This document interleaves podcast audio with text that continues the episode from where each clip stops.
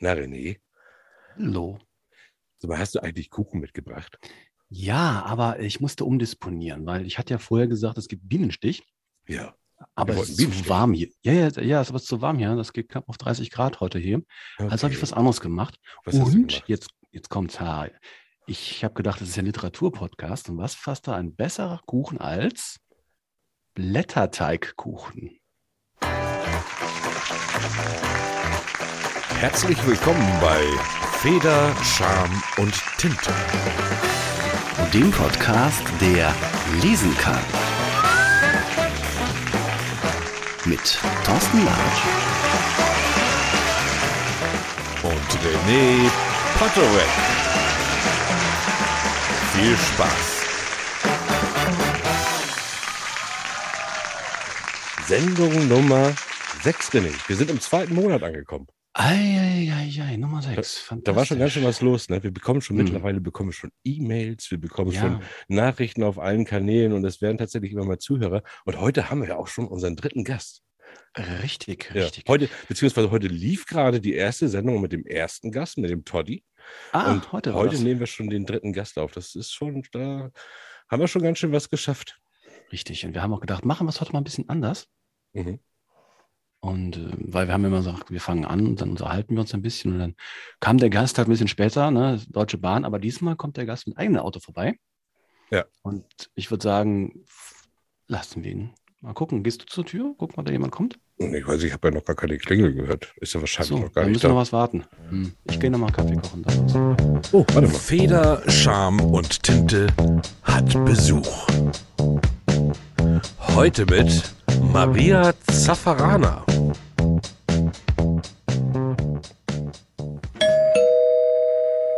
Guck mal, da ist Ah. unser Besuch. Ich gehe mal an die Tür und hole sie mal rein.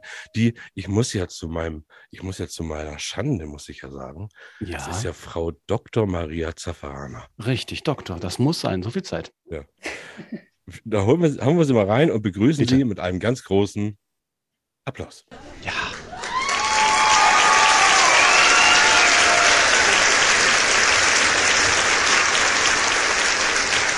Maria, schön, dass du da bist.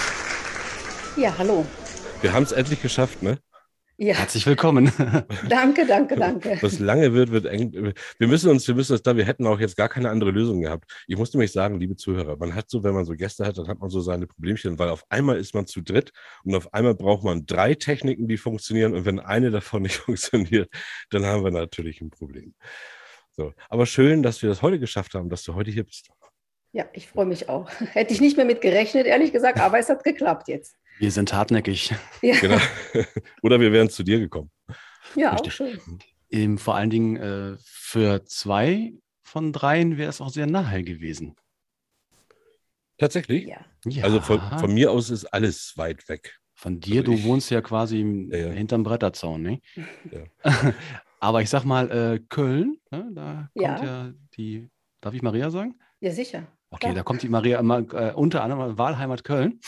Und äh, wer kommt äh, noch aus der Nähe von Köln? Hm? Nicht der Rätsel? Thorsten. Nicht der Thorsten, nee, nee. Der Thorsten, Nee, der nee. bleibt doch hier oben. Aber ich kann dir Richtig. sagen, René, ich war schon Ja. viel dichter an der Maria dran als du. Nämlich, ich habe schon die ersten 120 Seiten ihres Buches gelesen, welches sie ja heute hier auch ein bisschen vorstellen wird. Und zwar heißt das Buch Mord verträgt kein Se Jenseits.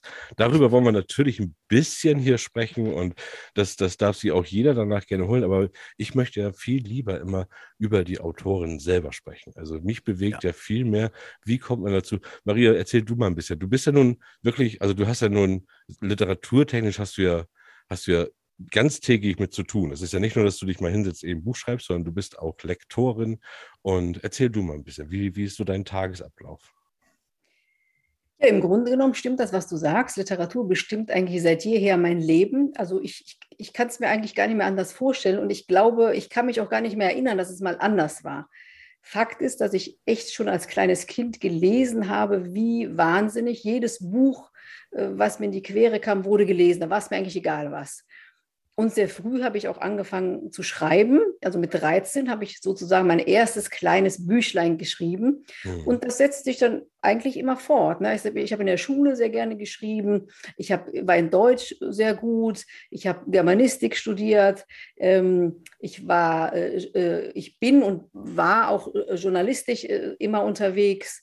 Und dann äh, war ich auch immer Lektorin. Also im Grunde genommen, ich kann mich nicht erinnern, dass es anders gewesen ist. Im Grunde genommen dreht sich mein komplettes Universum äh, um Literatur, aktiv ja. und passiv. Ja, dem Buch, dem Buch verschrieben sozusagen.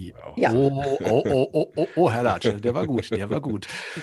Ja, ähm, ja ich habe das tatsächlich, ich habe das so, wir haben ein bisschen natürlich recherchiert und haben geguckt und, und ich, ähm, ist, es, was wir ja auch hier machen, ist ja auch tatsächlich, ähm, geht es ja um Literatur. Ich sehe ja Literatur auch, auch viel weit gefächerter. Also Literatur und selbst im Journalismus, also Literatur ist ja, heißt ja eigentlich Kunstschrift.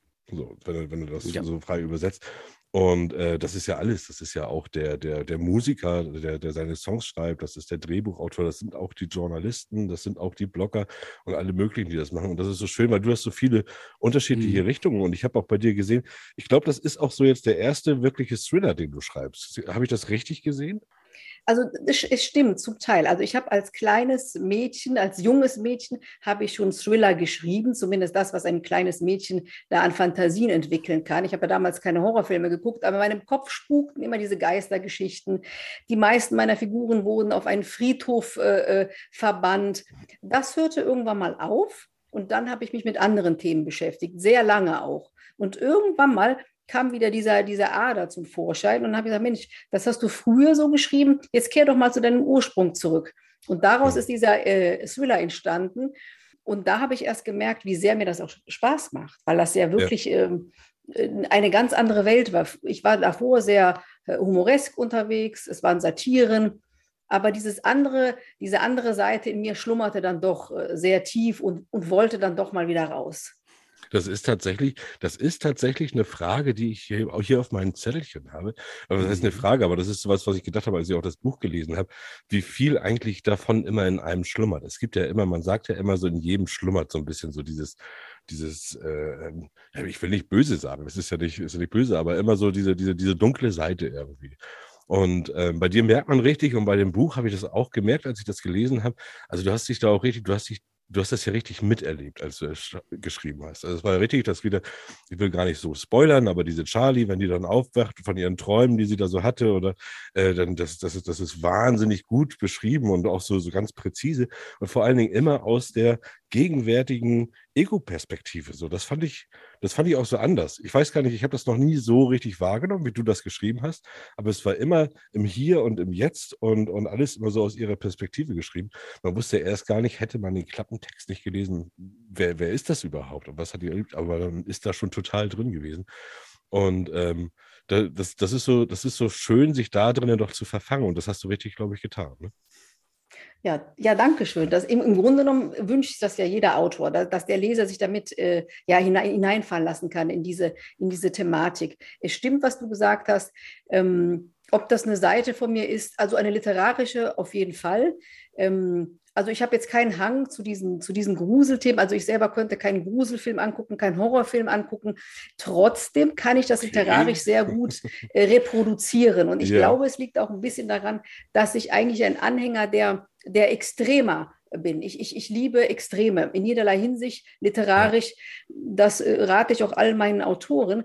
Tobt euch aus und äh, ver, verfangt euch nicht in, in monoton, in monotonen ich liebe das, auszureizen, Grenzen äh, wirklich bis zum Äußersten ähm, ja anzugehen. Äh, mag das Bequeme irgendwie nicht. Ich mag das, wenn man so auch, auch ich habe in diesem Buch auch sehr viele Themen angesprochen, die so ein bisschen grenzwertig sind, mhm. ein bisschen Tabuthemen sind.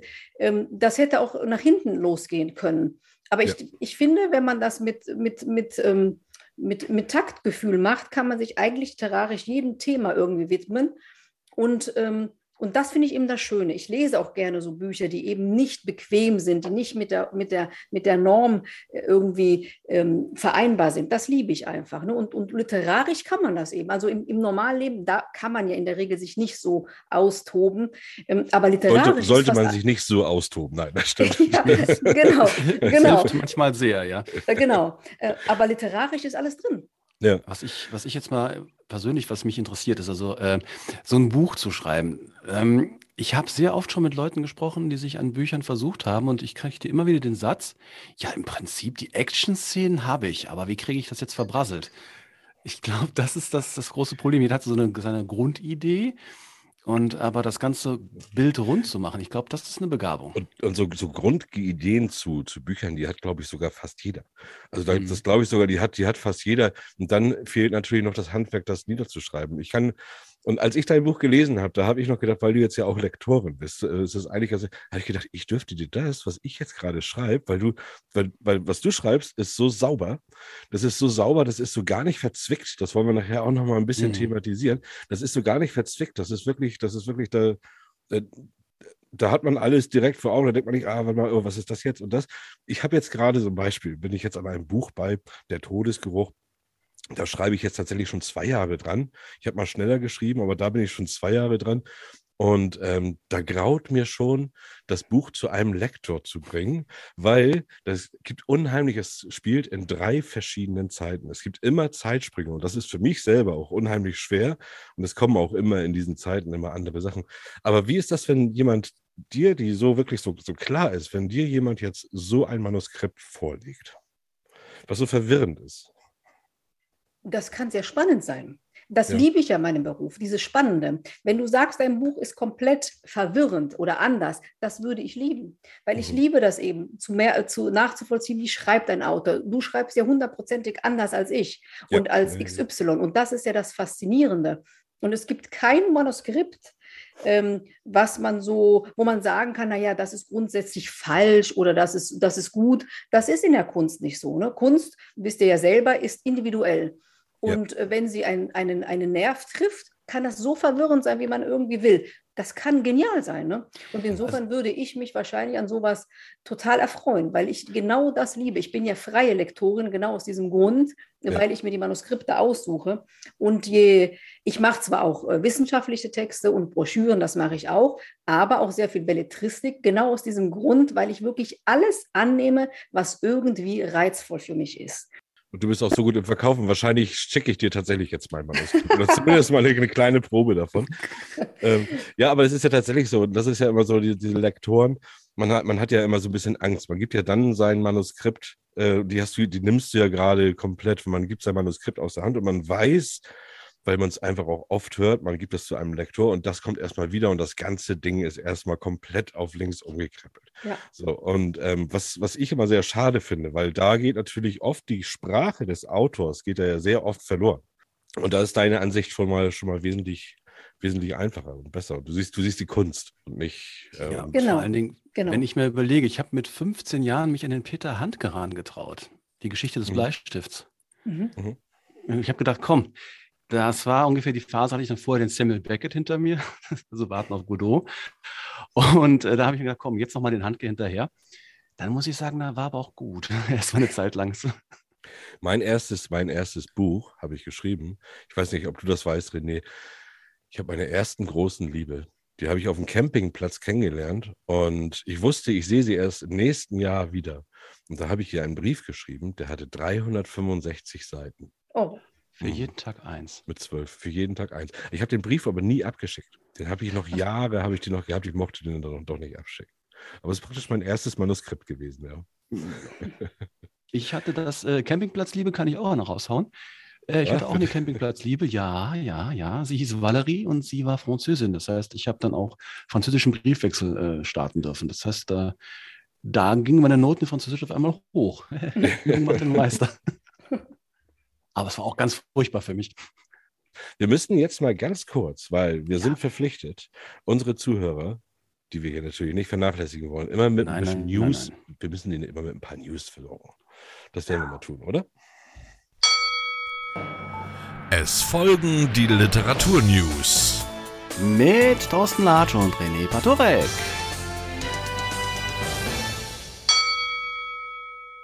René, hast du was? Ja, ja, ja. Soll ich mal ganz äh, ein bisschen profaner anfangen? Ja, bitte. Popeye kommt wieder. Popeye kommt wieder. Popeye kommt Popeye wieder. Literatur. Ich kenne ihn nur als Comic. Ja, ist Comic nicht auch Literatur? Ja, ja, im Grunde schon. Aber ich kenne tatsächlich, ich habe Popeye nie irgendwie in Heften gesehen, tatsächlich. Ich weiß, dass es das gab und ich glaube auch schon vor 90 Jahren oder so, ne? Also weit, weit Ja. vorm Fernsehen gab es, glaube ich, schon Popeye, ne? Richtig, richtig. Ja. Also Popeye war damals äh, in Zeitungen und so etwas, ja, ja. Ja. Und der kommt wieder und Der was kommt du? wieder. Ja. 90 Jahre älter oder was, was ist los? Was passiert? Du willst uns was sagen? Ich weiß das. Ich sehe möchte, nein, nein, nein, nein, nein. Also das ist halt der, der, der ist übrigens, äh, Popper ist seit 93 Jahren dabei. Ah, siehst du. Und äh, die Maxime war, einzusagen, Menschenskinder, er wird jetzt etwas netter. ah, okay. Ach ja, natürlich. Ist ja ein neuer Autor, der jetzt Popeye schreibt und der will ihn jetzt Richtig. nett gestalten. Genau. Das ist halt der, ähm, der heißt äh, Mill Holland und der heißt, und der ist der Nachfolger von Mr. Iceman. Aber der Iceman, da hast du übrigens die witzigerweise, der ist 95, der Iceman. Okay. Okay. Ja. Ich habe hier noch eine Neuigkeit, die dürfen wir auf gar keinen Fall auslassen. Und zwar müssen wir anfangen zu tanzen. Bitte. Wir haben nämlich wieder ein Geburtstagskind. Und diese Woche tatsächlich ein ganz besonderes Geburtstag.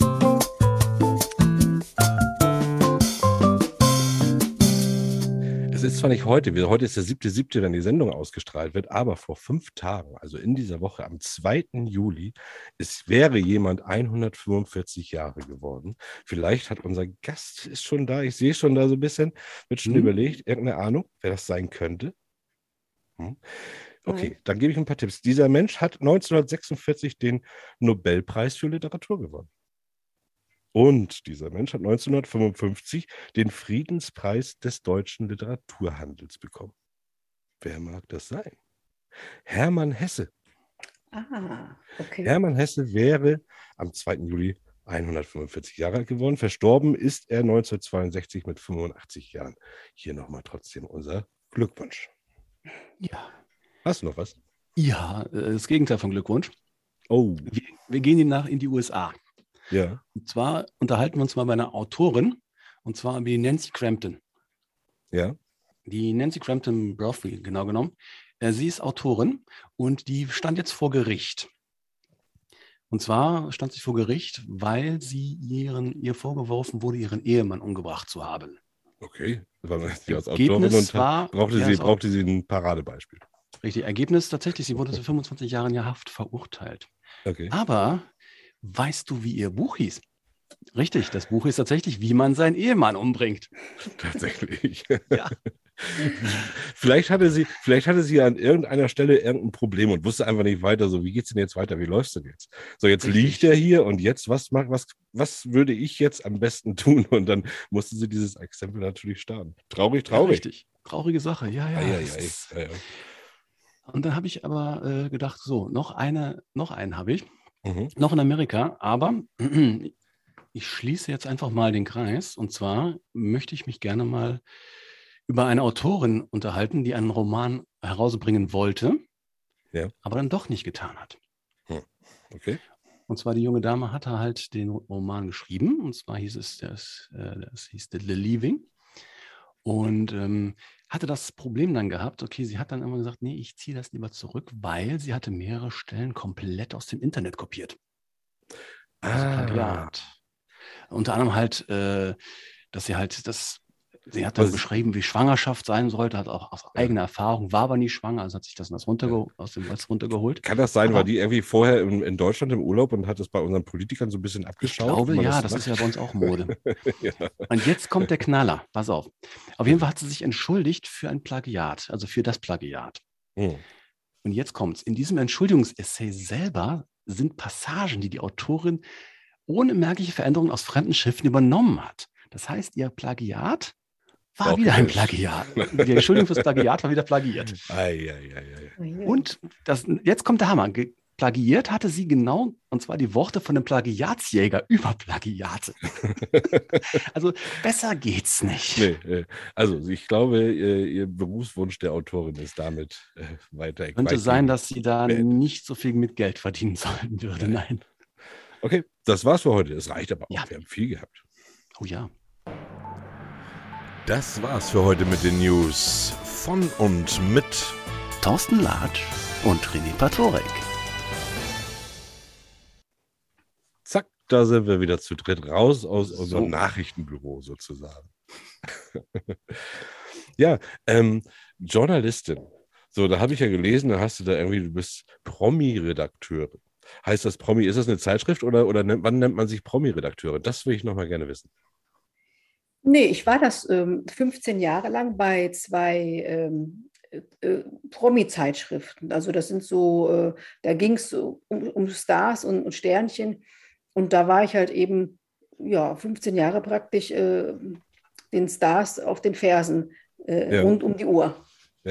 Und auch äh, bestimmten Autoren dann, also dann, dann waren für dich waren ja Autoren wahrscheinlich dann die, die du dann am liebsten unter die Fittiche genommen Nee. hast, oder? Nein, nein, gar nicht. Gar nicht. Da ging es wirklich nur um, ja, da gab es auch äh, Schauspieler, die ihre Autobiografie geschrieben haben, Sänger, wen gab es da noch? Aber so richtig Autoren, nein, das war keine Literaturzeitschrift, sondern wirklich knallharte ähm, Stars-Geschichten eigentlich nur, ne? Sowas halt. Naja, es gibt ja schon, gibt es ja schon ein paar Autoren hier in Deutschland, die jetzt auch äh, ganz gut Fuß gefasst haben und wo man dann merkt, ohne jetzt irgendwelche Namen zu nennen, aber wo man merkt, dass die ja doch wirklich versuchen, irgendwie aus dem Autorensein weg, aus allem Geld zu schöpfen, was sie machen können. Weil, weil die dann wahrscheinlich auch irgendwie da eher im Promi, im Promi-Business tummeln, finde ich, finde ich ganz schwierig. Also ich finde gerade bei Autoren, ähm, ja, ich sehe schon an deinem Gesichtsausdruck, ja, sollen sie doch auch feiern, was sie, was sie können auf der einen Seite, aber auf der anderen Seite, wenn das dann davon abgeht und wenn man dann irgendwie dann Spiele macht und auf einmal macht man irgendwie Musik und eine Talk, dann passt das irgendwie nicht so. Das, dann dann finde ich dann, dann finde ich dann, weil, weil dieses Genre, was da eigentlich geschrieben wird, nehmen wir mal an, es wären jetzt Psychothriller, die werden da ja gar nicht mehr bedient mit. Also ich, man, man hat ja immer so, so ein Bild zu seinem Autoren und wenn der auf einmal Spielchen macht, dann, ähm, dann, dann ist das, dann ist das weg. Das sehe ich anders. Gibt es ja auch zum Beispiel, ja, Ja, ich, ich sehe das eben anders, weil das ist ja das, was ich vorhin immer sagte. Das ist ja das Spektrum auf der einen Seite der Literatur, aber auch des Lebens, dass man eben so viele schöne Dinge machen kann. Es ist doch so schade, wenn man sich festlegen muss. Einmal Autor, immer Autor. Man kann ja Autor sein und trotzdem singen und trotzdem sich ausprobieren. Ich finde das Facettenreiche eines Menschen, eines Lebens, der Literatur, finde ich gerade so spannend. Und wenn ich einen Menschen als Autor schätze, würde ich auch gerne sehen, wie er singt zum Beispiel. Wenn er es nicht kann, soll er es sein lassen. Aber ich, ich finde es eigentlich sehr schön, Ja, ja. muss ich ganz So ehrlich sagen. So ungefähr meine ich aber auch. Wenn er das dann nicht kann, soll er es sein lassen. Das heißt nicht, Ja. weil er gut schreiben kann, dass er dann andere Sachen gut kann. Das sehe ich auch so. Da haben wir nachher auch die passende Frage in unserem Sandwich. Wir nehmen dich Ja. noch ein Sandwich, so blöd sich das auch anhört, aber es ist ganz, es ist was ganz Vernünftiges. Wir müssen jetzt kurz eine Werbung machen. Du siehst, die Zeit läuft ab hier. ja, ja. Gut, wir machen Werbung. Kurze Pause für uns. Werbung für euch. Ja, ihr Lieben, uns geht es auch ein bisschen auf die Nerven. Immer überall heißt es immer teilen, teilen, liken, liken. Aber es ist einfach so wichtig in der heutigen Zeit. Und wir haben unseren ganzen Freundeskreis jetzt schon dazu bewegt, diesen Podcast zu hören. Der seid ihr. Mittlerweile ist auch schon der ein oder andere dazugestoßen. Aber es kann jetzt natürlich nur größer werden, wenn auch ihr einen kleinen Teil dazu beitragt und diesen Podcast teilt, bewertet, folgt, was auch immer. Packt es in euren WhatsApp-Status, in eure Stories, in eure Timeline, wo auch immer hin und erzählt einfach davon, dass wir noch ein bisschen größer werden. Wir geben hier bereits unser Bestes und tun alles, dass dieser Podcast noch lange, lange Bestand hat. Jetzt seid ihr an der Reihe und wir zählen auf euch. Also, los geht's. Fangt gleich an. Werbung Ende. Da sind wir wieder. Ich habe ein anderes Lieblingsbuch gefunden. Ja? Du hast ein anderes Lieblingsbuch gefunden. Ja. Und zwar eine, das Buch nennt sich, Moment, da muss ich wieder umschalten, dass ich Gesicht sehe, Zum Teufel mit Kafka. Ui, das kenne ich. Das hat mir, das kenne ich. Das hat eine äh, Frau Dr. Maria Zaffarana geschrieben. Und äh, es ist wirklich schön. Also, ähm, weil äh, ich mag den Kafka an sich und äh, man heißt es immer so schön, ja, am Ende war es immer der Papa, ja. genau. daher war es dann etwas anders. War, war sehr, sehr gut. Hat mir sehr gut gefallen. Wie kommt man auf so eine Idee? Ich habe Kafka geliebt. Ja. Und ähm, das war eine meiner besten Klausuren in der Schule. Mhm. Und äh, der hat mich total inspiriert, weil er total schräg war, weil er auch absolut nicht konform war, weil er verrückt war, weil Ja. er komplett neben der Kappe, sagt man in Köln, geschrieben hat. Und das war natürlich voll mein Fall. Und als ich später dann, ähm, ich wollte ihm sozusagen, das ist eine Ode, eine Ode an Kafka, weil ich ihn, ähm, ich finde, er er wird sehr stiefmütterlich behandelt in der Literatur, eben als, äh, weiß ich jetzt nicht, äh, komplett nur auf den Vater reduziert. Und das war er nicht. Er war viel mehr, er war für mich genial. Er war für mich verschroben und in diesem Verschrobenen fand ich eben dieses Faszinierende. Und in meinem Buch habe ich das aufgenommen. In meinem Buch ist er eben auch verschroben, aber unheimlich liebenswert. Und, und, und das war praktisch meine kleine Liebeserklärung an Franz Kafka.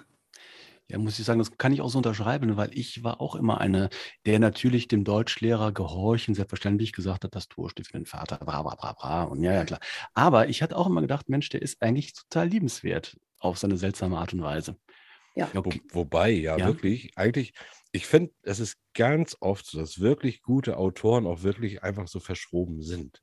Ich Ja. frage mich auch, da, da, da ist irgendwas, also du musst ein guter Autor ja auch sein, alleine, weil du, glaube ich, einfach wesentlich mehr Empathie haben musst schon als, als, als andere. Das, der, der Anteil, der muss einfach größer sein und dadurch, äh, und dadurch, dadurch hast du, entwickelst du ganz andere Denken, deckst ganz andere Themen ab. Und äh, ich glaube schon, dass, dass das alles, dass die, die guten Autoren doch schon auf ihre Art und Weise schon so, so ein bisschen verrückt auch immer sind. Also beziehungsweise verrückt heißt in dem Fall ja nur nicht der Norm wirklich entsprechen Ja. wollen. Auch, Der, ne? der klassische Satz, Genie und Wahnsinn liegt, lag, oh, langsam. Genie und Wahnsinn liegt nah beieinander. Absolut. Absolut, genau so ist es. Man darf ja auch nicht vergessen, dass solche Autoren ja äh, ganze Welten in ihren Köpfen haben. Und das Hm. zu vereinbaren mit dem normalen Leben, das ist fast unmöglich. Und dann haben sie hier ein Hirngespinst und da ein Hirngespinst. Da kann man nicht erwarten oder verlangen, dass sie noch normal sind. Und das, Das macht ist- sie lebens liebenswert, finde ich. Ja. Und das ist das, was ich so bewundere, wo ich auch, ich bin gar kein großer Tolkien-Fan zum Beispiel, aber so eine Welt zu erschaffen, die man wirklich ja so vor sich haben muss, in der man ja praktisch auch leben muss, um wirklich alles so zu beschreiben, wie es, wie es ist, da gehört schon, da gehört schon richtig was zu. Ja, Ähm, das, das ist so. Und ich muss ehrlich sagen, ich selber bewundere wirklich jeden, der, der, der das auch sprachlich umsetzen kann. Wenn ich zum Beispiel ein Buch lese und es gibt Sätze, die sind so wunderschön umschrieben oder geschrieben, da bin ich innerlich so, so auch ehrfürchtig, weil das ist eine Riesenkunst, eine Riesenkunst, bestimmte Dinge so schön in poetische Sätze zu, äh, zu umfassen. Und da, da bin ich wirklich äh, sehr, sehr, äh, wie soll ich sagen, ja, da- das kann man nicht imitieren. Sowas hat Mhm. man oder hat man eben nicht. Und ich bewundere das und, und, und schätze das auch an Autoren, die das können. Und, und das kann man auch nicht in so einem Schreibkurs lernen. Wie lernt man poetisch äh, auf den Punkt zu schreiben? Das geht nicht. Und deswegen ist es eine hohe Kunst. Das ist ein, ein Talent, ja. Ja. Wir haben übrigens mal was vorbereitet, Thorsten. Genau. Und zwar heißt das, Der alles, alles, entscheidende erste Satz. Satz, Satz, Satz, Satz, Satz. diese Kategorie haben wir wirklich extra vorbereitet, weil wir dich jetzt hier heute haben. Und es Mhm. ist es nicht so, dass auch wenn du, ähm, wenn du was anfängst zu lesen, dass tatsächlich so diese ersten Sätze, die sind so extrem entscheidend für den Rest. Und das, Ja. Ne, und, und man denkt ja immer, man hört das so oft, und ich höre natürlich auch viele Autoren, die sagen, ja, aber wenn, die richten sich sowieso nur nach dem Anfang, aber das wird doch nachher alles. Nee, ich glaube, da entscheidet so ganz viel über den Stil und über die Geschichte und so. Wie ist das bei dir? Du bekommst natürlich auch viele Sachen zugeschickt. Ähm, gehst du nach den ersten Sätzen, gehst du da dann unterschiedlich vor? Also, also entwickelst du da gleich ein Gefühl? Erzähl mal, wie das für dich ist, wenn du die ersten Sätze liest. Also meinst du jetzt als Lektorin oder privat jetzt? Also wenn ich wirklich Privatbücher lese? In diesem Fall Ja. privat. In diesem Fall Also- privat, ja. Ja, also privat ist das so, mich muss, äh, mich muss wirklich, äh, da, da hast du vollkommen recht. Der erste, der erste Satz, der packt mich, spätestens der erste Halbsa ähm, Absatz. Wenn ich bis zur, äh, zum Ende der Seite kommen muss, wird es schwierig. Ich lese das zwar, weil ich es schade finde, dann ein Buch abzubrechen. Also es ist, passiert sehr, sehr selten. Aber wenn Ja. ein Buch mich nach der ersten Seite noch nicht gepackt hat, sieht es echt bitter aus. Weil Dann wird schlimm, ja. ja, das ist wie eine Visitenkarte. Du kannst nicht warten, bis der Leser 30 Seiten, da ist er weg. Du musst Ja, ihn genau. sofort packen. Dabei braucht es nichts Fulminantes, da muss nicht viel passieren. Aber der erste Satz, der muss einfach äh, berühren und der Leser muss denken, boah, jetzt will ich weiterlesen. Und wenn das nicht der Fall ist, ähm, nee, dann, dann wird es bitter. Ich gehe auch manchmal in die, in die Buchhandlung und schaue und äh, weil ich immer wissen will, was, was ist neu auf dem Markt, was gibt es Neues in der Gegenwartsliteratur und dann schaue ich wirklich den ersten Absatz und dann entscheide ich, kaufe ich oder kaufe ich nicht. Das Ist leider so. Oft tatsächlich Ja, sicherer als der Klappentext. Ne? Der Klappentext Ja. kann sogar gut sein und Genau. wenn man dann reinliest, dann denkt man, ups, was ist, was ist hier los? Wir haben da ein Genau. bisschen was vorbereitet und Ja. zwar gibt es ja auch, es gibt ja so viele Bücher, die wir eigentlich kennen und es ist natürlich, wir werden jetzt alle, werden wir hier irgendwie, irgendwie drauf reinfallen, wir werden, glaube ich, kaum eines erkennen, aber wir haben uns beide aus verschiedenen Büchern den ersten Satz mal rausgenommen. Und ich glaube nicht unbedingt, dass wir sofort wissen, welches Buch das ist. Dafür gibt es einfach auch zu viel äh, äh, Literatur. Aber ähm, ich glaube, wenn wir ihn dann hören, spätestens dann macht es Klick und wir wissen, was es ist. René, du hast Ja. auch was vorbereitet? Hast auch ein paar da, ne? Ja, ja. Dann darfst du gerne anfangen. Ich kann Okay, euch jetzt nicht mehr sehen. Ich musste jetzt hier leider meinen Bildschirm öffnen. Sehr gut. Also, okay, Runde 1. Sally, ein Grummeln. Wach jetzt auf, Sally. Ein lautes Grummeln. Lass mich schlafen. Er schüttelt sie heftiger. Wach auf, du musst aufwachen. Charlie. Charlies Stimme. Er rief nach ihr. Wie lange schon? Sally schwamm aus dem Schlaf empor. Na, Ja, das mit Sally ist natürlich irgendwie auch eine. Sally ist fies, das- ne? Ja, ja, Sally, Nee, Sally ist eigentlich eine bekannte Nummer, glaube ich. Ja. Da, da weiß ich schon, was du gemacht hast. Aber ich komme nicht drauf. Nee, Ich, also ich weiß nicht, ich, ich da Nein. gebe ich mich. Nein, ich auch nicht. Du auch nicht? Das ist der Lieblingsautor von dem Herrn Larch, Stephen King. Das sind die ersten Zeilen aus Ah. The Stand. Okay, okay. Ah, das ist auch The Stand natürlich. Ja. Ich habe ja, das war ein Geschenk für dir. War, das war, das ich- war ein Elfmeter. Ich war ganz. Ich muss aber sagen, The Stand ist echt lange her, dass ich das, das, das hatten wir ja auch letztens das Thema. Das ist schon, das ist schon fast wieder so weg. Also da kam schon wieder viel dazwischen. Ich habe aber was Kommt leichteres. schon mal wieder. Da Ja. müsstet ihr beide, dann nehme ich, ich nehme jetzt extra sogar aus diesem ersten Satz das letzte Wort raus. Weil Mhm. das ist in einer Höhle in der Erde, da lebte ein Achso, das Ah. war's schon. Das war's schon. Mhm. Ein Grüffelo. ja, na gut, nein. Nein, ich passe auf. In einer Höhle in der Erde, da lebte ein Hobbit. Ich Ah. dachte Aus- es, ich ahnte aus es. Ja, ja. Ja, und Ja, das ist natürlich, ja. aber das ist auch wieder so, ein- ich finde, das ist wieder so ein Satz, ne, also inklusive Hobbit, da liest man weiter, weil das irgendwie so, ein Hobbit, was ist ein Hobbit? Also wenn man es so das erste Mal liest, das ist so, dann liest man unbedingt weiter. Mhm. Hm, Ich dachte, ihr kommt drauf. Ja, aber, okay, dann habe ich noch einen. Mhm. Was ich von der Geschichte des armen Namen geschwärzt, nur habe auffinden können, habe ich mit Fleiß gesammelt und lege es euch hier vor und weiß, dass ihr es mir danken werdet. Ist das, ist das ein Vorwort? Das, Mm, Fast, ja, es ist ein Vorwort und danach äh, beginnt es äh, mit dem 4. Mai. das ist äh, die Leiden des Jungwerter. Richtig. Gut. Ich weiß, das war jetzt ein anderer äh, Elfmeter. da haben wir jetzt 1-0. Pass auf, wir machen nochmal jeder, jeder zwei. Pass auf.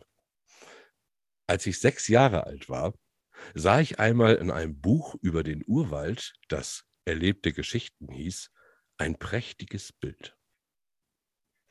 Ding, Hm. ding, ding, ding, ding, ding, ding. Zweiter ding, Satz? Ding, ding. Hm? Ja. Es stellte eine Riesenschlange dar, wie sie ein Wildtier verschlang. Alles klar. Diese Schlange sah dann aus wie ein Hut. Nach seiner Zeichnung ja. Natürlich. Maria, Also, der kleine kleine Prinz. Prinz. Richtig. René, mach du einen und dann habe ich einen für Maria. Den- Einen, einen habe ich noch. Moment. Ich muss analog umschalten. Sekunde. So. So. Das ist natürlich auch wieder ein klassischer Bild rein. RJ wachte auf. Ihr Leben lang würde sie immer wieder mitten in der Nacht ihre Augen aufschlagen und mit der beklemmenden Gewissheit in, der, in die Dunkelheit starren. Noch ehe eine überarbeitete Assistenzärztin am Liminal Grace Hospital in Boston zu sein, die sich während einer 36-Stunden-Schicht in einem der leeren Krankenzimmer ein kurzes Nickerchen erschlichen hat. Nein, Nee, da passt Nein? nicht. nein. Das sind die Erben des Medikus. Das war der Medikus. Die Erben des Medikus. Ja, okay, den Medikus ja, aber den, die Ja. Erben nicht. Übrigens, Ja. äh, da können wir ein bisschen, das war ein Cliffhanger jetzt äh, zur letzten Sendung oder vorletzte Sendung, da hatten wir uns gefragt, ob der Medikus verfilmt wurde. Ich hatte das mal geprüft, wurde tatsächlich verfilmt, auch 2014 oder so, also relativ, relativ dicht Relativ dran. neu, ja. Ja, Was meinst du, gesehen. Thorsten, warum ich dieses Buch ausgewählt habe? Weil ich genau wusste, dass du das da gemacht hast.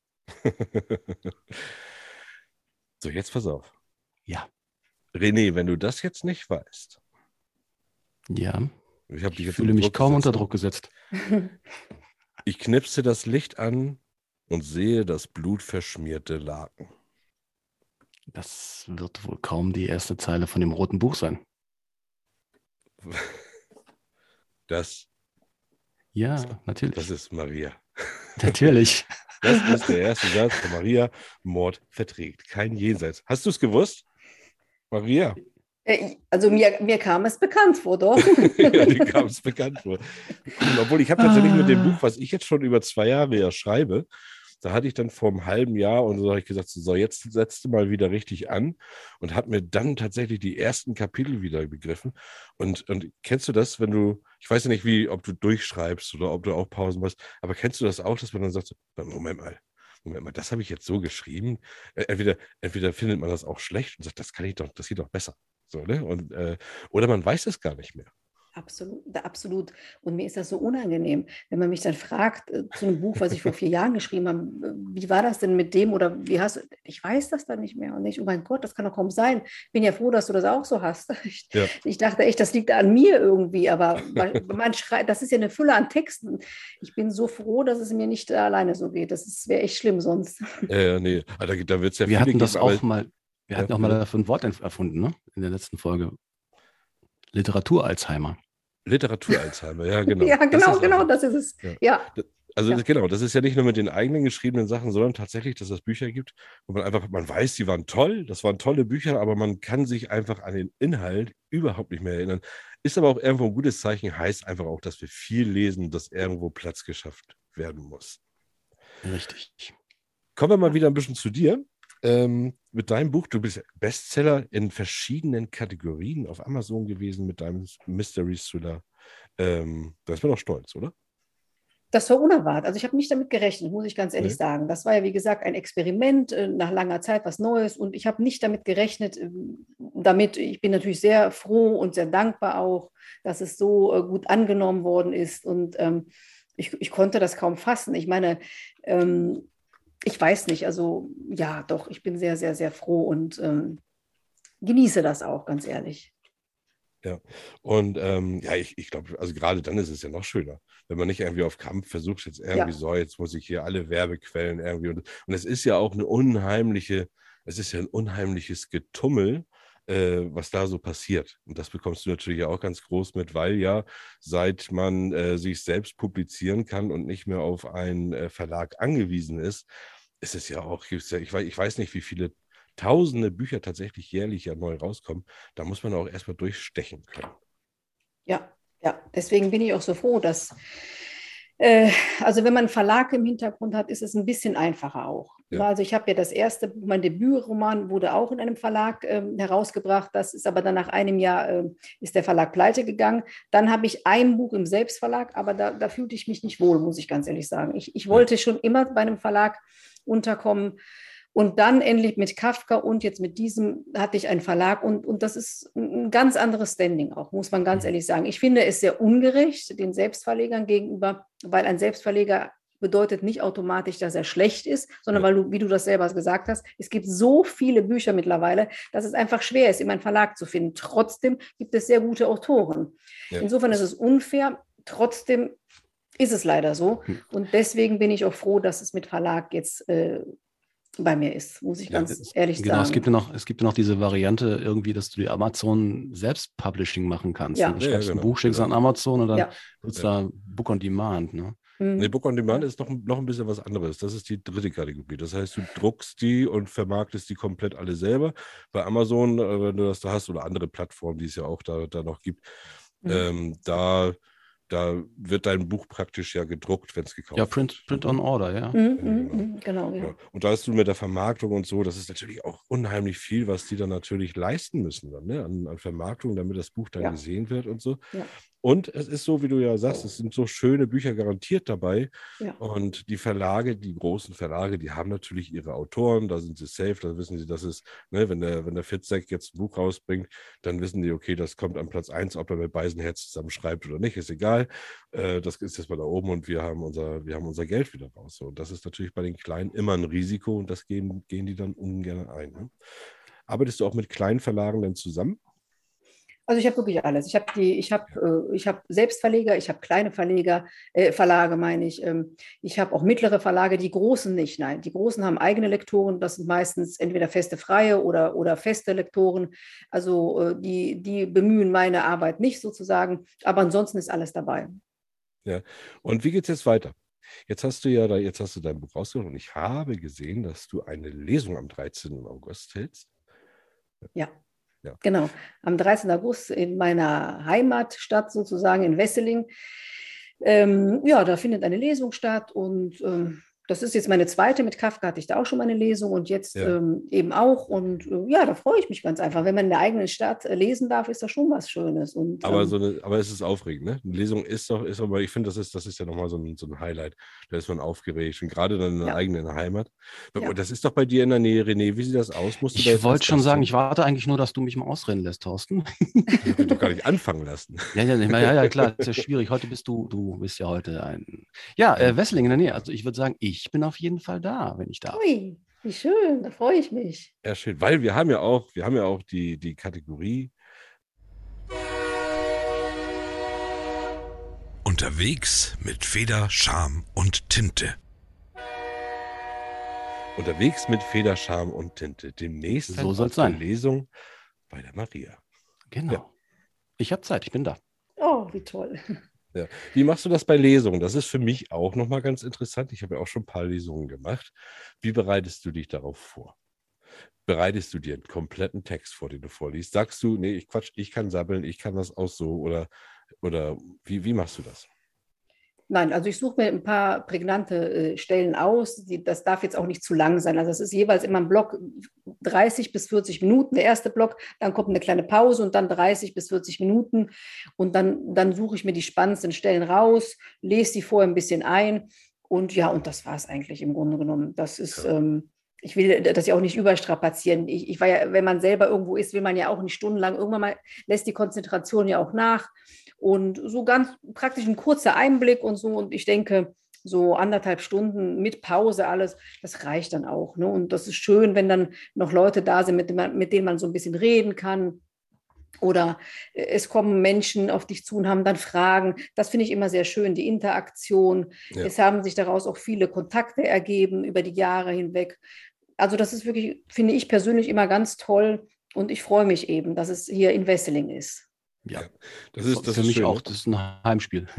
Ja, Ja. Ich habe übrigens äh, ähm, mal eine Horde von Leuten die Arbeit eines ähm, Lektors Schrägstrich Korrektors machen lassen.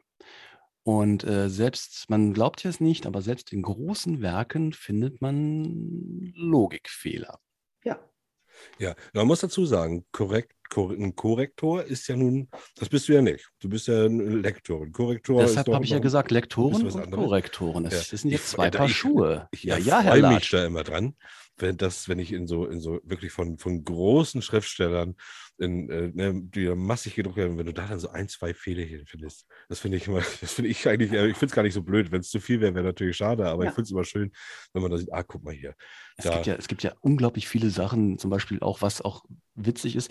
Wie zum Henker kriegt zum Beispiel mal so ein ähm, Lektor raus, dass etwas falsch recherchiert ist. Ich meine, Klassiker war zum Beispiel, es gibt ein Buch, das spielt um das Jahr 1700 in der wunderschönen Stadt Köln. Und äh, dann schaut die Dame aus ihrem Fenster auf die, auf die äh, zwei Türme des Kölner Doms. Mhm. Blöd dabei ist, Der Kölner Dom wurde erst 1880 fertiggestellt. Das heißt, sie schaute auf einen Turm und eine seit 300 Jahren dort stehenden äh, Kran. Ja, aber sowas kann ein Lektor doch auch gar nicht alles wissen. Also das ist, ich finde, so eine, wenn so eine Fehler dann gemacht werden, finde ich gar nicht, finde ich gar nicht schlimm, aber natürlich. Ja gut, aber als Ähm. Autor solltest du schon wissen, was du da tust. Wenn du das im 1700 schreiben willst, solltest du vielleicht überlegen, was da so war und Ja, was nicht. ja das, das stimmt, da schon eher, ja. Ei- Eigentlich schon, aber deswegen kommen sie dann zu mir. Genau deswegen, weil sie dann eben wollen, dass ich das überprüfe. Also im Laufe der Jahre kriegt man auch so ein bisschen ein intuitives Verhalten, dass man bestimmte Dinge einfach in Frage stellt. Ich bin dann sehr misstrauisch immer. Im Grunde genommen auch ein Arzt, äh, der, der macht beispielsweise auch. Bei einem Arzt sollte man davon ausgehen, dass der bestimmte medizinische Begriffe kennt. Aber da ich als Lektorin sehr misstrauisch bin, recherchiere ich das nach und es ist nicht selten, dass medizinische Begriffe falsch sind. Das Ja. ist so. Ah, Oder okay. wenn zum Beispiel ein Roman habe ich jetzt letztens gehabt, der der spielte in den 50er Jahren und der verwies dann aber auf eine Serie, die erst im Jahre, weiß ich nicht, 1990 stattgefunden hat.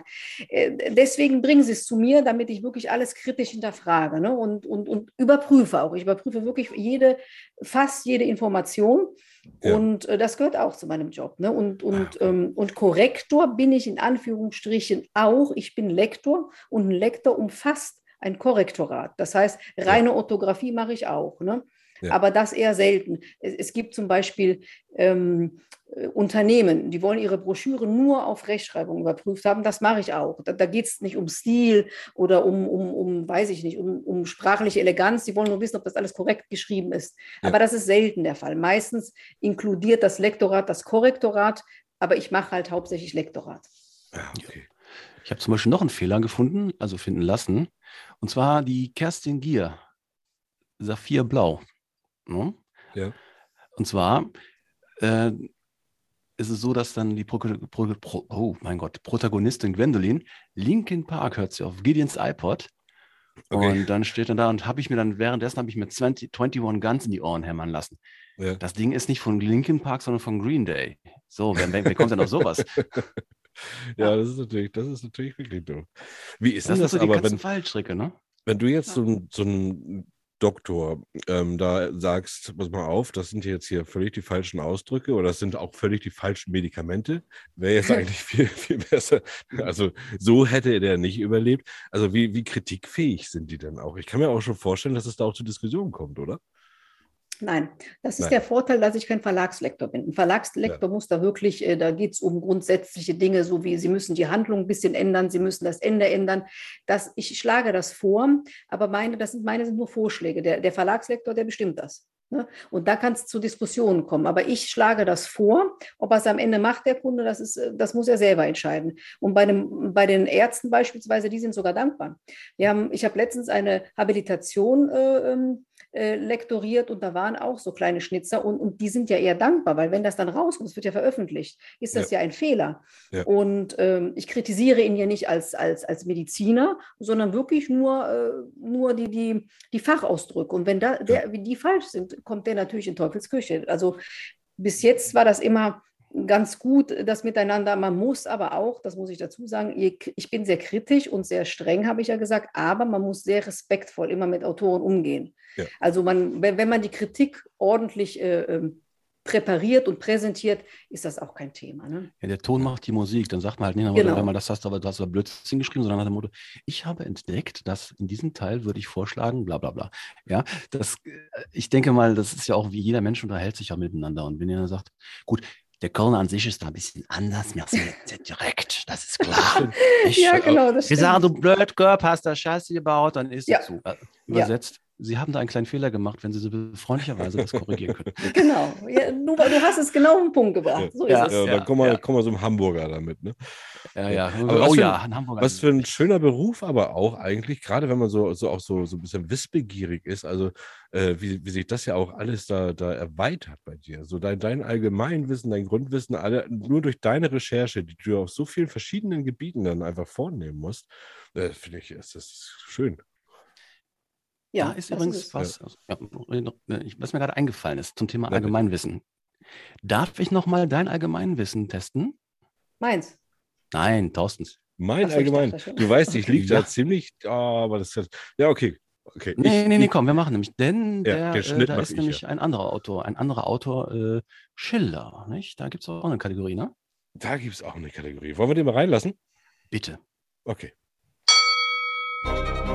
Dinge, die Schiller noch wusste.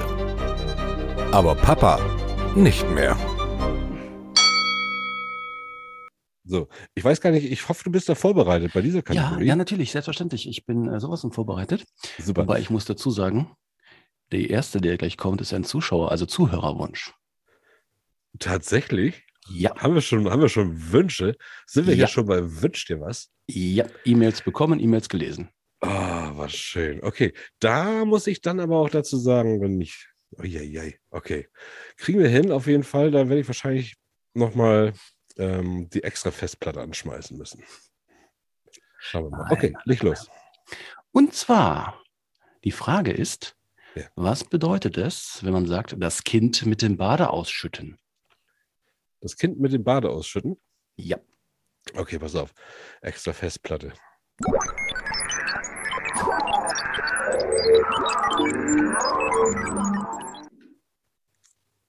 Was ein Gimmick, ne? Neuer, neuen Gimmick Alter. eingebaut. Das ist eine Festplatte mit Modem. Das äh, sag mir den Spruch nochmal. Ach, Ja, ich Das brauche ein bisschen Kind- Zeit. ja, das Kind mit dem Bade ausschütten.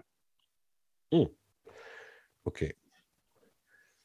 Also, das Kind mit dem Bade ausschütten, das mit dem Bade oder mit dem Bader? Das ist ja jetzt die Frage. Mit dem Bade, dem Bade. Ja, okay. Aber beides wird groß geschrieben in diesem Fall. Ja, ja, genau, genau. Also, äh, das Kind mit dem Bade ausschütten, das ist eigentlich relativ einfach. Und zwar ähm, ist das auch noch gar nicht so her. Ich glaube, das sind so, so, so 20er, 1920er, 1930er Jahre.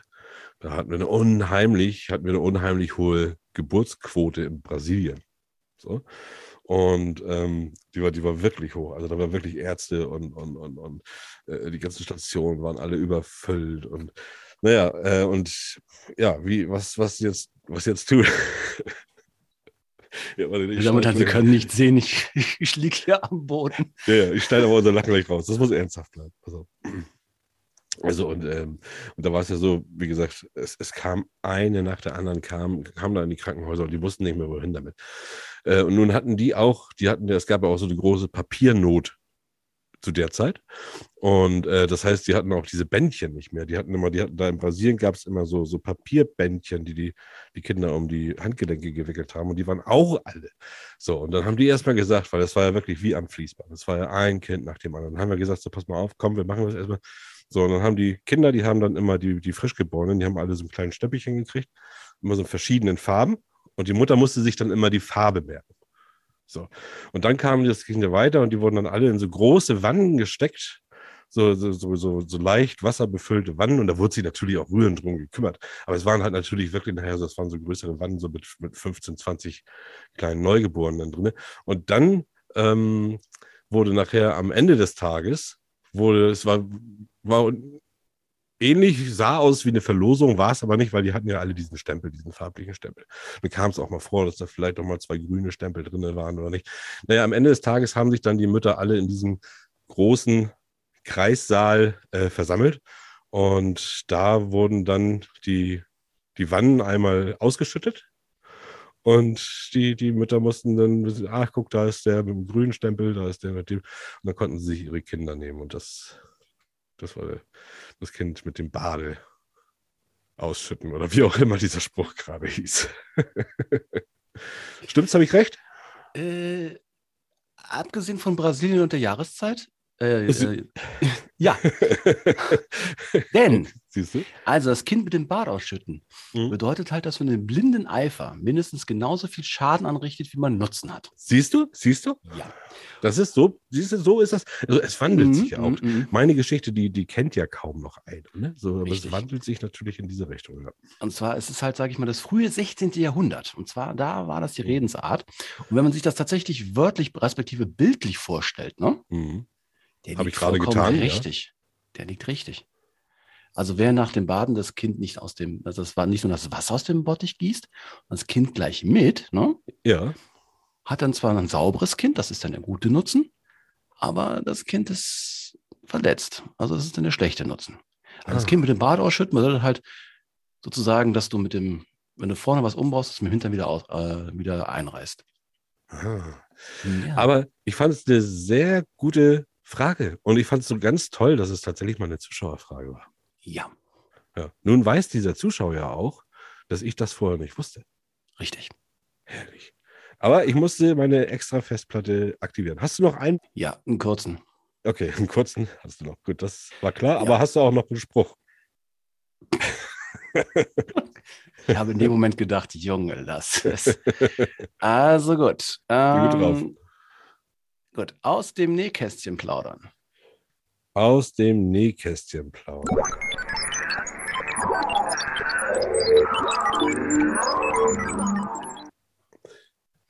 Also, äh, Also wenn hier nochmal ein ich- Raumschiff landet, ne? Du funkst ich- in, äh, in den All.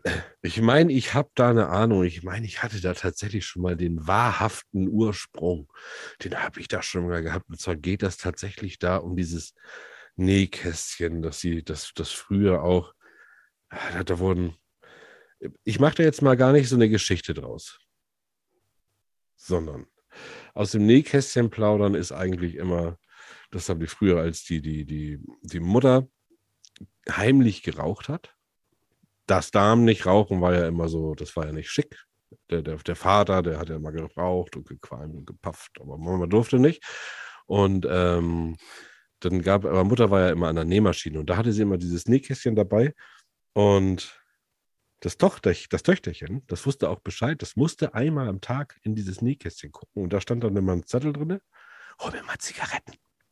Und dann waren da immer noch so, so zwei Mark. Die haben ja bestimmt nur, nur zwei Mark Taler, gekostet Taler, Taler. bei Thaler und mit einem Zettel, äh, hol mir mal Zigaretten. Lord extra. So, und dann ist das Kind los, hat Zettel und Geld genommen, ist los und hat das wieder zurück in dieses Nähkästchen, die, die Zigaretten gepackt mit einem kleinen Zettelchen. Das, das, deshalb dieses Plaudern, weißt du? So. Zigaretten sind da. Bitteschön. Und dann kam immer die Mutter zum Abend, hat immer noch einen, noch einen neuen Zettel reingemacht und immer gesagt, danke. Und dann war da immer noch ein Lutschbonbon mit bei. Äh, ja, das ist, ja, so ungefähr kommt das hin. Also aus dem Nähkästchen plaudern heißt so viel wie, wie gesagt, etwas sagen, was nicht für die Öffentlichkeit bestimmt ist. Oh, siehst So. du? Ja, und weißt du, bei Mutter und Tochter warst du fast richtig. Mhm. Stichwort Theodor Fontane. Mhm. Effi Briest. Ja. Und zwar dort werden halt bei Effi Briest nach vielen Ehejahren im Nähkästchen verfängliche Briefe entdeckt, die besser unentdeckt gewesen wären. Siehst du? Also aus dem Nähkästchen plaudern heißt dann diese verfänglichen Briefe sozusagen an die Öffentlichkeit bringen. Sehr, sehr gut, Herr Latsch, sehr, sehr gut. Super. Schließen wir die Kategorie mit Stolz. Dinge, die Schiller noch wusste. Aber Papa nicht mehr. Das war ja mal schön. Da hatte ich tatsächlich das erste Mal mit Zuschauerfragen. Ja, das war doch großartig. Wir sind hier wieder zurück, auch mit Maria zurück. Ich sehe bloß gerade zeitlich, weil wir haben Maria extra früh reingeholt, weil wir wussten, man sammelt sich bestimmt fest. Maria ist auch einfach viel zu interessant dafür. Ähm, wir müssen noch mal eine Werbung machen. Ja. Machen wir noch mal eine Werbung. Kurze Pause für uns. Werbung für euch. So, und anstelle einer Werbung sprechen wir hier einfach mal eine Info ein, denn dies ist unser Podcast und mit dem können wir schließlich machen, was wir wollen. Also, in dieser Info geht es um Frau Esels und Herr Ohr. Die beiden haben wir nämlich hier tatsächlich ausgelassen. Ihr werdet sie nicht in dieser Sendung finden, da wir uns so festgequatscht haben mit der Maria und wir einfach schon eine mega Überlänge haben. Also haben wir uns gedacht, dass wir Frau Esels und Herrn Ohr am Sonntag für euch senden werden. Und zwar jetzt Sonntag, den 10.7. findet ihr eine extra Folge Frau Esels und Herr Ohr auf allen Kanälen, auf denen ihr auch unseren Podcast hören könnt. Also, wir hören uns Sonntag, nicht erst Donnerstag. Das war's schon mit der Werbung. Ähm, wir haben schon so viel gequatscht. Ähm, wir, wir haben noch gar nicht dran gedacht, wir müssen dich leider auch, weil wir das mit allen unseren Gästen machen, wir müssen dich nochmal in ein hier schon sehr bekanntes Sandwich nehmen, was auch immer das heißen mag. Ja, ja, ja, genau. Äh, du, Thorsten, Ja. ich war ja letztes Mal Salat. Ich Ja. möchte heute bitte die Mayonnaise sein. Gut, dann bin ich, dann, was, was, ich bin heute Jalapeno. Ah, eine Salafsache, Sache. Sehr Ja, schön. Maria, unser Sandwich, das heißt, wir stellen dir jetzt einige Fragen. Wir haben jetzt 20 Fragen. Die ersten 10 Fragen, da darfst du gerne ein bisschen, bisschen mehr drauf eingehen und die nächsten 10 einfach ganz schnell, die müssen ganz schnell runtergerattert werden. Okay. Ja, Nee. dann fange ich vorne mal an, ne? Bitte. Du darfst mit deinem Lieblingsautor essen gehen. Es stellt sich links heraus, dass er, Schrägstrich, sie, ein totaler Trottel ist. Liest du trotzdem seine Bücher weiter? Wenn er gut schreiben kann, auf jeden Fall. Dann ist mir egal, dass er ein Trottel ist. Klare vielleicht- Antwort. Vielleicht liest man ihn dann doch ein bisschen anders. Ja, genau. Ne? Vielleicht, vielleicht. Da Ah, passt die nächste Frage übrigens, aber gut. Ja. Ja, ja, genau. Wie gehst du mit Kritik um? Wenn sie nett äh, vorgetragen wird, gehe ich damit sehr entspannt um. Wenn sie natürlich ein bisschen frecher ist und unqualifiziert, dann, nee, dann muss ich ganz ehrlich sagen, nehme ich sie nicht so gut an. Nee, nee, Kritik ist ja auch wirklich, ist ja unterschiedlich. Ne? Also ich finde auch konstruktive Kritik kann ich auch. Und ich finde, da müssen die Leute auch immer gar nicht so vorsichtig mit sein. Nee, Kritik ist ja Ähm, nichts Schlimmes per se, ne? Genau, Ja. genau. Aber ähm, es gibt auch die, die wirklich nur und gerne Kritik üben und wo sie einfach. Die Kritik um der Kritik willen sozusagen. Genau. Richtig. Ja, Genau. Und das muss ja nicht sein. Und man kann ja, man kann ja einen wirklich äh, äh, konstruktiv kritisieren und, und dann kann man das auch annehmen. Das ist ja vollkommen in Ordnung. Absolut. Ja, die nächste Frage ist, was würdest du nie schreiben? Äh, man sollte niemals nie sagen, aber ich würde Erotikliteratur, glaube ich, doch ausschließen. Schön gesagt. Und, und lesen, Maria. Wie ist das? Fifty Shades of Grey. Hast du Fifty Shades of Grey gelesen? Ich habe es nicht gelesen, ich habe es im Kino gesehen. Ja. Äh, ja, ich fand es jetzt nicht so berauschend, ganz ehrlich. Ich, ich fand das sogar überbewertet. Ich glaube, das Buch Mhm. soll viel besser gewesen sein, habe ich aber nicht gelesen. Vielleicht ja. habe ich da was verpasst. Erotikbücher, ja, ich habe Bukowski gelesen. Ne? Wenn man den unter Erotik subsumieren will, den fand ich allerdings genial. Aber wieder, da kommt wieder das alte Thema, weil er komplett anders ist und, und, und schräg war. Aber ich glaube, Ja. so seichte Erotik, nee, die ist nicht so meins. Nein. Ja, ich meine, es gibt ja genügend äh, kleine Bücherchen, wo dann auf dem Frontbild der starke Prinz mit der entblößten Brust und so. Ich glaube, nee. Nein. nee. Äh, äh, äh, Nein, da, äh, da, da muss ich passen. Das Schlimmste an Erotik äh, war für mich, ich weiß nicht, ähm, ob ihr Feuchtgebiete gelesen habt. Äh, Ja, die ersten acht Seiten, dann war es aber gut für mich. Es war Ja. Schluss. Ich Furchtbar. habe gedacht, Charlotte Roche kriege ich vielleicht Ja. noch hin. Ja. Also ich kam bis zur Toilettenszene, so ziemlich, ja. Und dann dachte ich mir, bub, bub, bub, danke. Ich habe das Buch, also- ich habe es verschenkt. Ich habe verschenkt und eine, Ja. die ich mochte. Ja, ja, ja. Also f- ich bin wirklich offen für alles und ich lese unheimlich gerne so, so exzessive Sachen literarisch, aber da, das, war, das war drüber. No, no way. No way. Es gibt davon einen Film, auch, auch, auch den habe ich nicht geguckt. Um Gottes Willen. Ja. War der eigentlich auch Aber- mit Charlotte aber- Roche? Ich weiß es nicht. Ich ich fürchte ja. Ah, Aber welches Genre außer dem, in dem du schreibst, würde, welches würde dich reizen?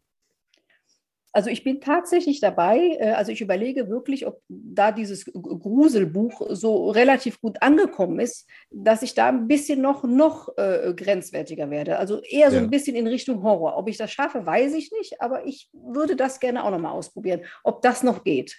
Es ist ja auch so, dass ja auch Horrorliteratur ja so beliebt ist eigentlich, weil tatsächlich dieser, dieser Horror, also Furcht ist ja eins der größten Gefühle, die man haben kann. Das ist ja ganz, kommt ja ganz, ganz dicht nach Liebe, also von der, von der Extreme, wie man ein Gefühl fühlen kann, ist ganz dicht nach Liebe, ist tatsächlich Furcht, noch vor Wut und allem anderen. Äh, das, hat das ja auch ist der- Sinn. Hat ja auch Sinn. Genau, das ist auch der, Wer der von. Säbelzahntiger keine Furcht hat, hat ein Problem. Richtig, so sieht's aus. Ja. René. Schreibst du nach Plot oder nach Gefühl? Also immer nur nach Gefühl. Es, Ja. es fließt aus mir heraus und das ist eine rein emotionale Geschichte, das Schreiben bei mir. Ja, ich kann mir das so, also so nach, nach Plot, das kann ich mir so vorstellen. Es gibt ja bestimmt Leute, die haben eine riesengroße weiße Wand.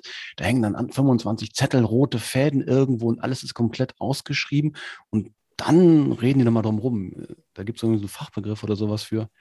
Ja, wie heißt das, Thorsten? Was ist das? Äh, ja, nee, das ist, das ist so dieses, äh, dieses Kristallschema irgendwie. Kristallschema, Schnee, richtig, ja, ja. Kristall- oder Schneeflockenschema, so, so, so nennt sich das, ja. glaube ich. Und das machen auch ganz viele. Ähm, und natürlich ist es sicherlich auch hilfreich, umso, umso größer auch die Geschichte ist und die Welt, die man natürlich beschreibt. Also ich denke mal, dass jetzt der Tolkien, der muss sowas irgendwie in der Art gehabt haben. Ich glaube kommt, auch. Kommt er da nicht zurecht. Ähm, aber das muss man auch können und dann das niederzuschreiben. Ähm, also ich kann es mir auch, ich finde es eigentlich nach Gefühl, kommt es mir, fühlt sich das schöner an, tatsächlich. Also ich sage mal ganz trocken, nach Plot schreiben können viele, nach Gefühl können wenige. Richtig.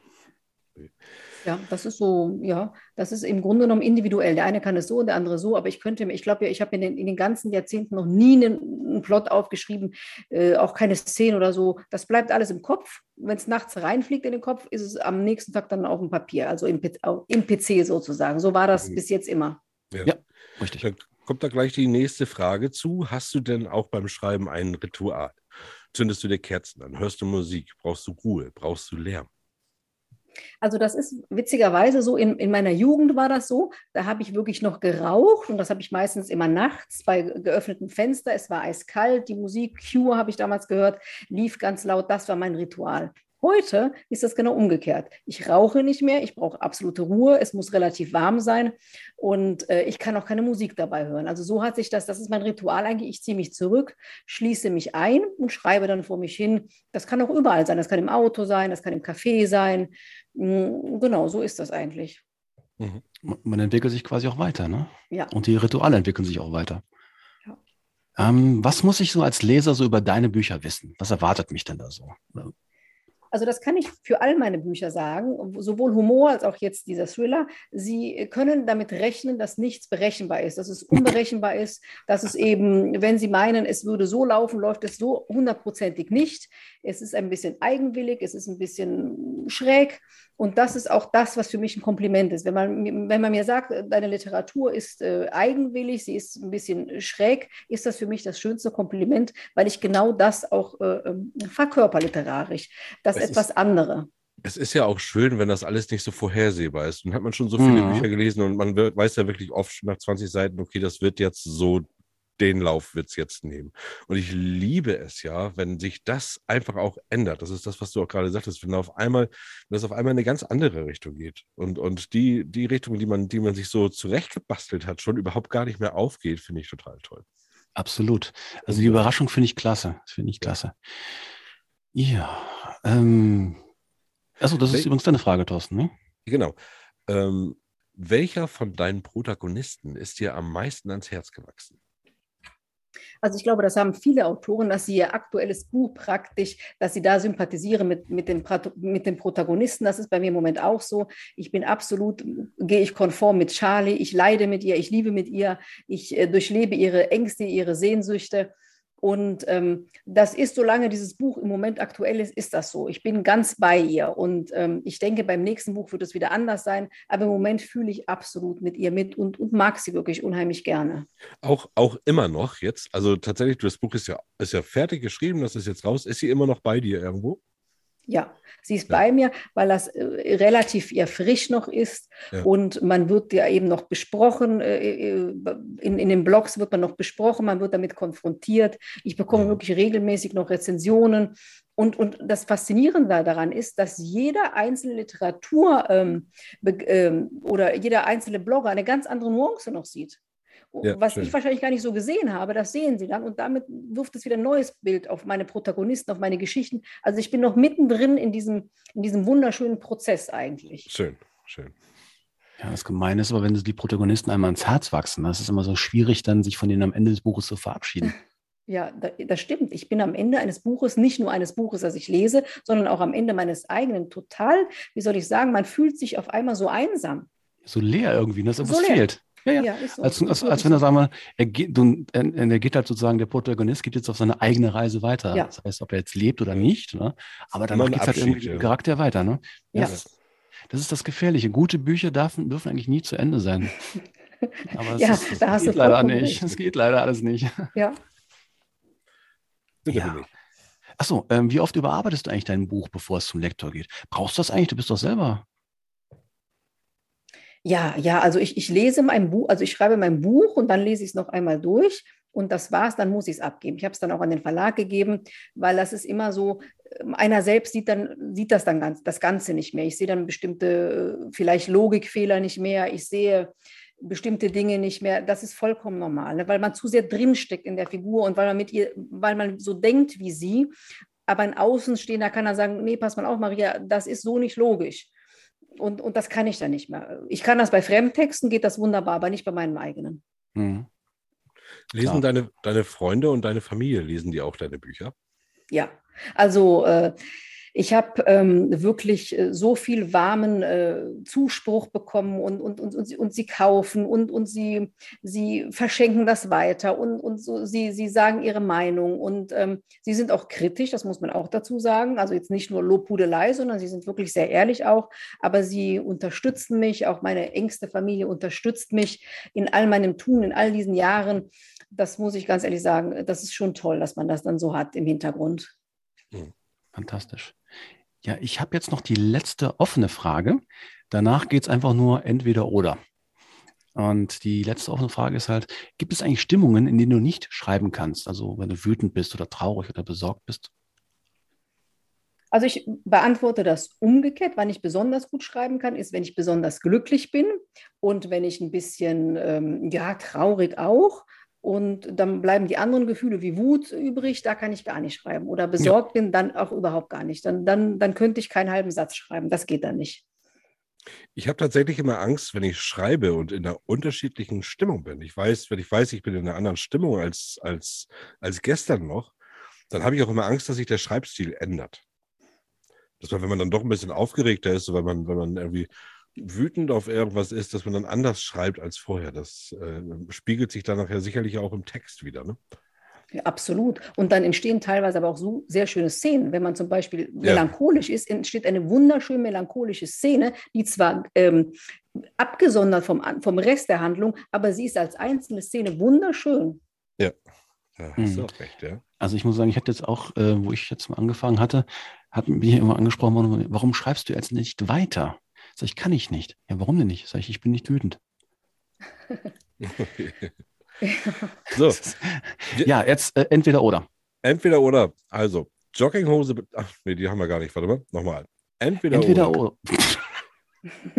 Deine Stimme mache ich gleich weg. Actionfilm oder Love Story? Love Story. Laptop oder PC?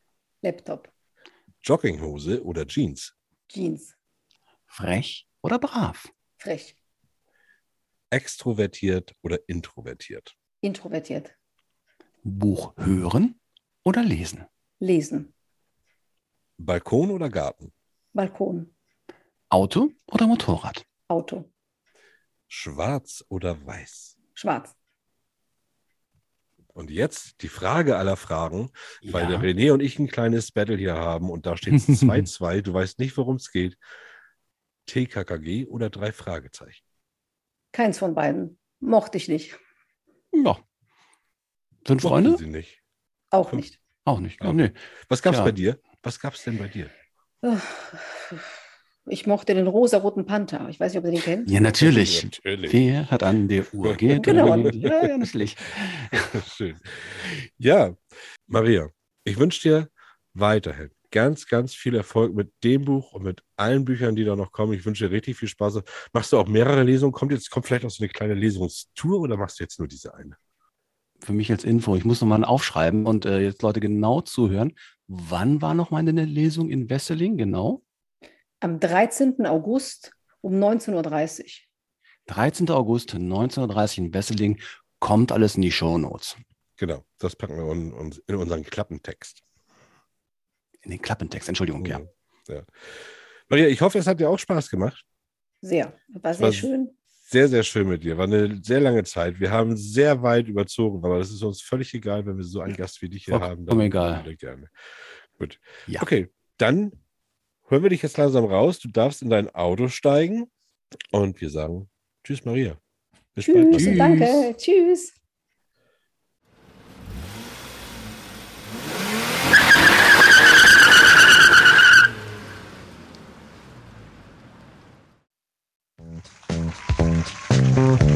Das war Federscham und Tinte hat Besuch. Wir putzen jetzt die Bude und freuen uns auf den nächsten Gast. Denn bald macht es wieder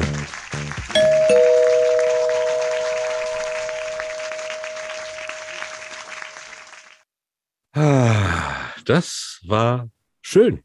Ja, anders, aber schön. Das war Ja, sehr ja. gut. Hat mir sehr gut gefallen. Sehr, sehr gut. wirklich, wirklich interessant, weil es auch so, so facettenreich einfach war, ne? Weil es irgendwie ums Lektorieren ging und ums Ja. Schreiben ging und ums, ums äh, Ja, ums Ganze drumherum.